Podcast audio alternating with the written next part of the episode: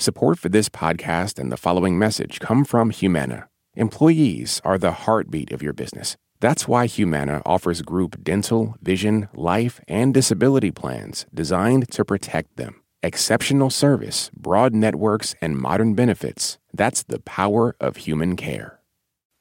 Live from NPR News, I'm Dale Willman.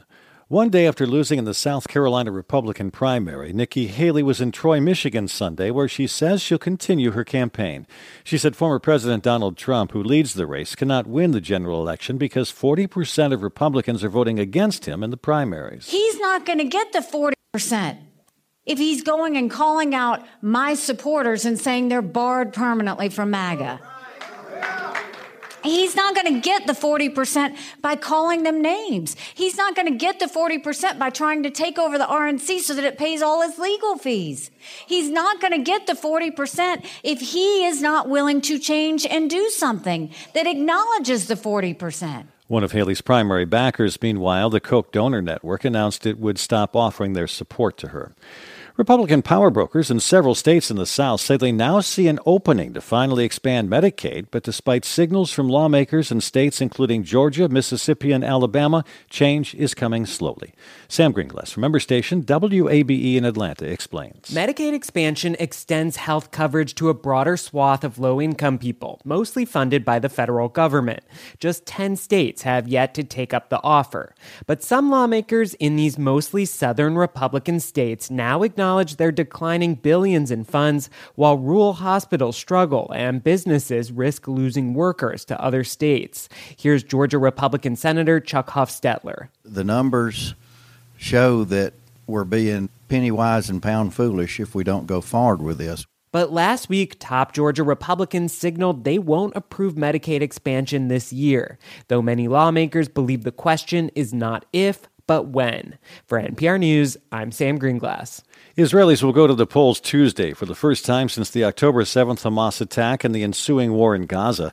As NPR's Eleanor Beardsley reports, the municipal elections have been postponed twice because of the war. One of the candidates for re election to the Tel Aviv Jaffa Municipal Council is Israeli Palestinian Amir Badran. His party is the only joint Arab and Jewish coalition in the race. As he campaigns in Tel Aviv, Badran admits it's not easy to talk togetherness at this time, but he says it's more important than ever. Creating this bonds between Jewish and Arabs, saying that there is hope for us, there is a different uh, future for us, which is not only war, but it's peace and together and to understand each other's narrative and to accept each other. He says working together is the only way to build a different future for Israel. Eleanor Beardsley, NPR News, Tel Aviv. A warning that this is a graphic story. An active duty member of the U.S. Air Force is in critical condition after setting himself on fire outside the Israeli embassy in Washington, D.C. on Sunday. Little else is known about this story right now. You're listening to NPR News. The West African regional bloc ECOWAS says it's lifted a number of the sanctions it had imposed on Niger aimed at reversing last year's coup there. Michael Kaloki has more. Following a summit in the Nigerian capital Abuja, ECOWAS said it had agreed to remove some of the sanctions it imposed on Niger. These include border closures, freezing of state assets, and the suspension of commercial transactions.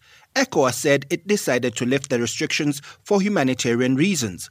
ECOWAS will, however, leave individual sanctions in place, targeting Niger's coup leaders. Niger, together with Mali and Burkina Faso, two other countries led by military juntas, had earlier this year announced they were leaving ECOWAS. The three countries claimed that ECOWAS had drifted away from the ideals of those who had founded the organization. For NPR News, I'm Michael Kaloki in Nairobi. The biopic Bob Marley One Love continues to rule at the box office. The film was number one for a second week in a row and pulled in $13.5 million during the week. It has now grossed more than $71 million in North American sales. Demon Slayer and Ordinary Angels, or Demon Slayer rather, and Ordinary Angels, meanwhile, came in second and third. Both movies were in their debut weekend. Jake Knapp won the Mexican Open, uh, Mexico Open. He started the fr- final round with a four-shot lead, but that was gone after seven holes. But his short game brought him home, finishing two shots ahead of Sami Valimaki. The win gives the 29-year-old rookie from UCLA a spot in the Masters, as well as the PGA Championship. He'll also play in the remaining five signature events. I'm Dale Willman, NPR News.